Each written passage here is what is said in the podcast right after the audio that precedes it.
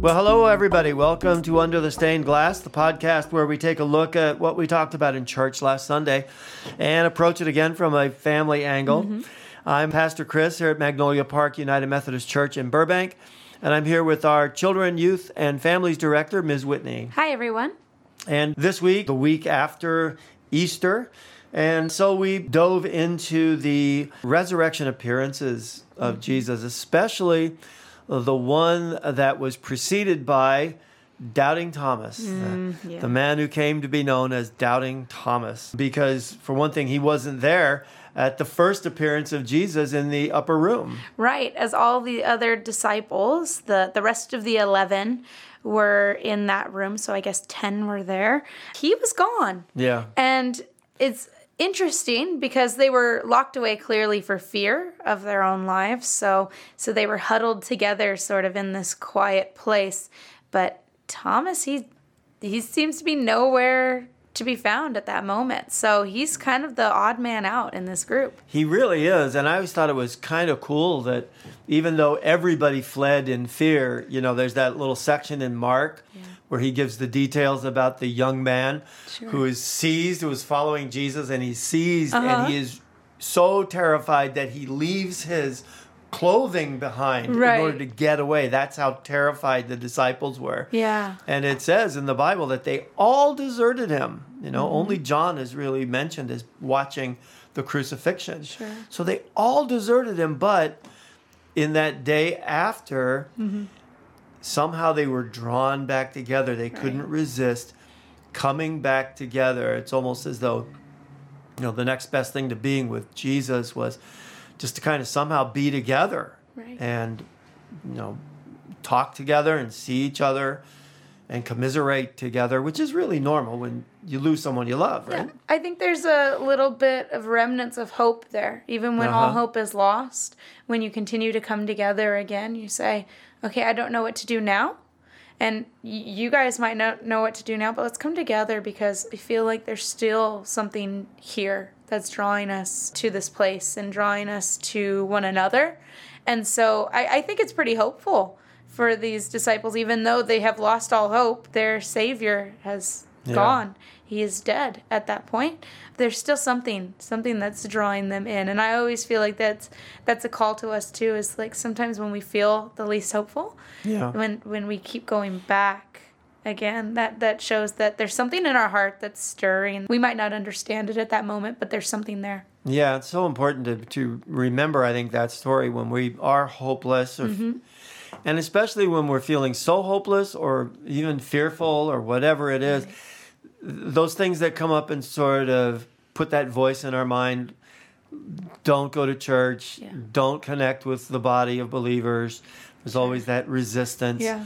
But those are the times when we can remember a story like this and say, no, that's where I need to be. Mm-hmm. That's where I need to be, especially when things get difficult and hopeless. Right. And that's where miracles happen. That's mm-hmm. where we mm-hmm. God shows up in those moments yeah. where we where we continue to come to him or to one another in his name to to find maybe even just a little thread of that hope that we've lost. And yeah. So that's where that's where God really starts to work in those stories, and He works in this story just the same way. Yeah. Well, He does, like you say, He actually shows up yeah. in the upper room.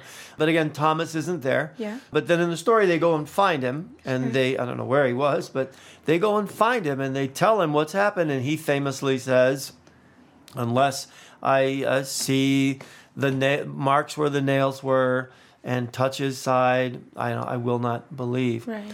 But again, it, it's kind of odd that he would say that, I think, because as you say, Jesus has a way of showing up, of mm-hmm. really manifesting his power in the flesh. And this is part of what we talked about on Sunday that Thomas had been around long enough to have seen Jesus do some pretty amazing miracles, including restoring people to life. Right. So the fact that he could have a complete denial that this kind of thing could happen seems a little bit of a stretch.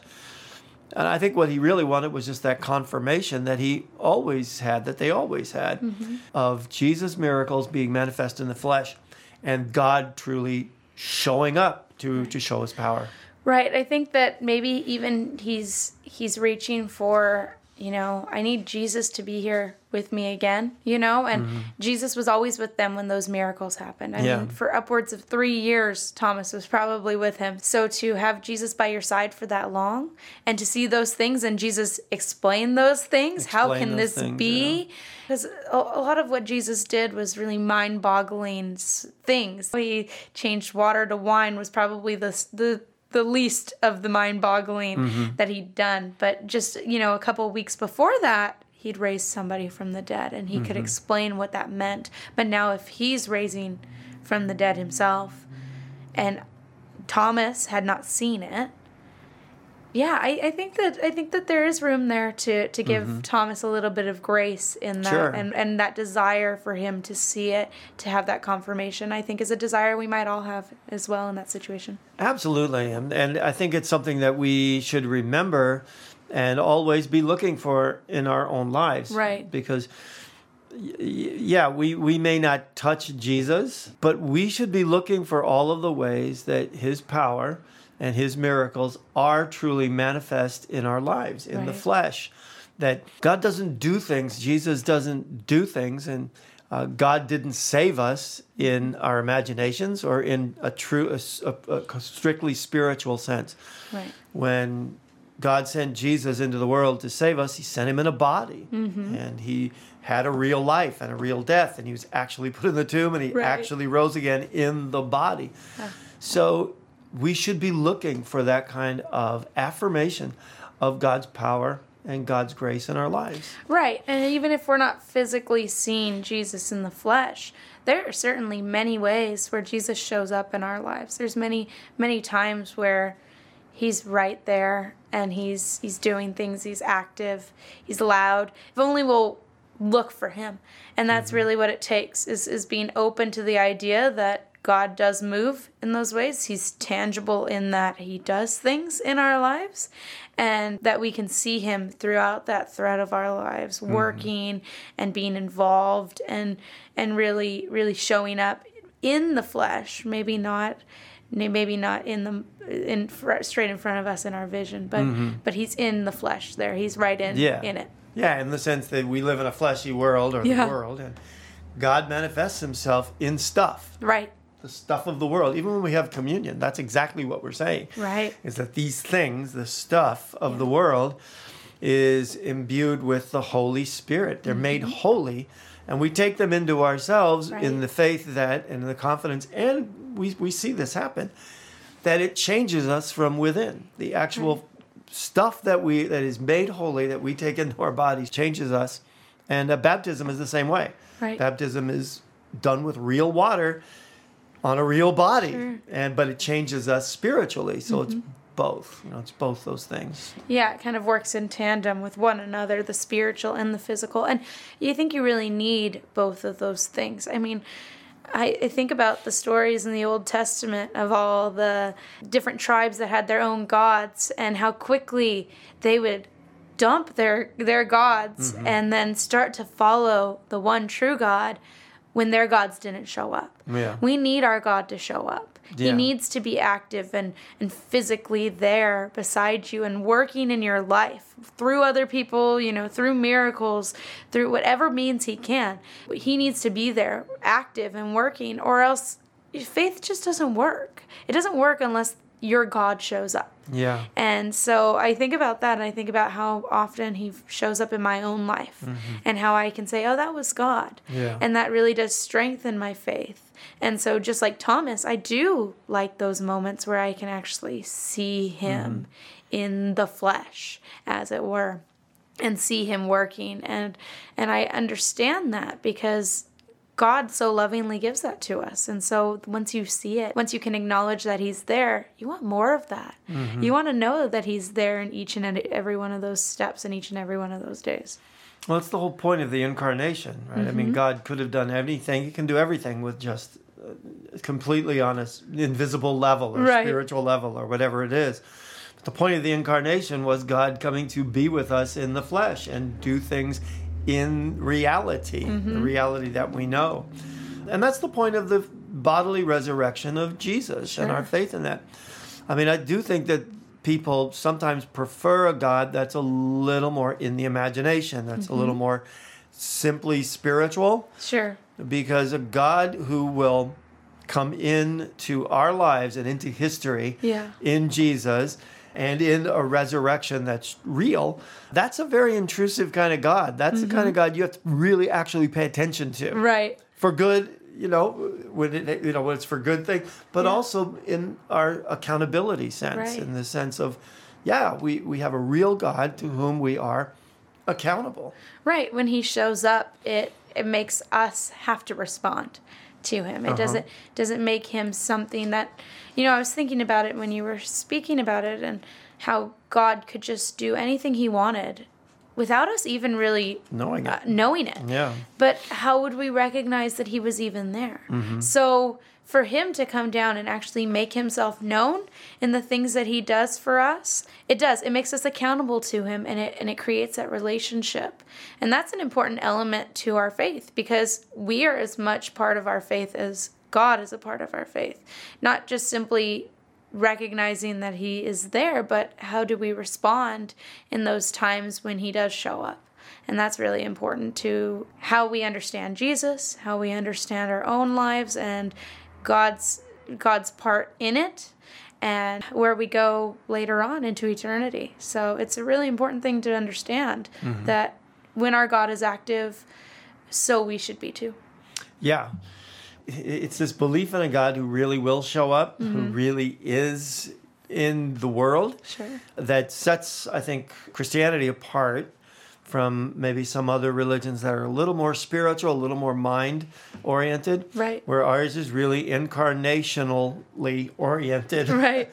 Which is what Paul talks about in Corinthians 15, where he says, just making this case, he was talking to the Corinthians who were having trouble with believing in the physical resurrection or the bodily resurrection of Jesus. Right. And also, because of that, having trouble believing in their own resurrection Yeah. at some time. But Paul just really makes the point. He says, uh, if, if, if there is no resurrection, then our preaching is useless, he says, and so is our faith. Mm-hmm. If Christ has not been raised, your faith is futile because you're still in your sins. Right. And uh, he says, if only in this life we have hope in Christ, we're people to be most pitied. So he puts everything, he says, the physical resurrection, bodily resurrection, showing up kind of resurrection Yeah. of Jesus is the foundation of our faith. It's not something that we can just take or leave. No, it has to have happened. It has to be that core tenet of our faith because the our faith doesn't work on a metaphor. Our faith doesn't work on a theory or a what if. It works because what is said is true and it actually happened. Mm-hmm. And that's what Paul really had to hinge all his ministry on anyways Sure. is that it actually happened and that he had to convince people, early believers. He was really at the start of the church, just like the the other apostles were. But he had to really show people that this did happen, that it isn't just a story to tell, just Right. to to make people follow your God. And so our faith is just in that same way. Jesus had to have come back. He had to have been resurrected. He had to be a physical man on this earth for this faith to work. And mm-hmm. and so we have to remember that when we're talking about our faith that it's not just a nice story, it's not just a metaphor, it's not just purely spiritual, but this is real and it's happened and it's for us. and it's for us. Yeah, and for us to remember too that we just stand on the shoulders of those people and to remember mm-hmm. that. It's so important.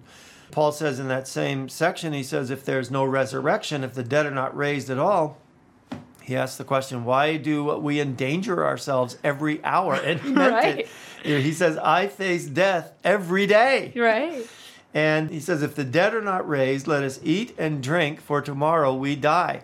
Right. And there it was no reason for him to be risking his neck, no reason for the apostles to suffer for a theory or for a lie, Right. especially.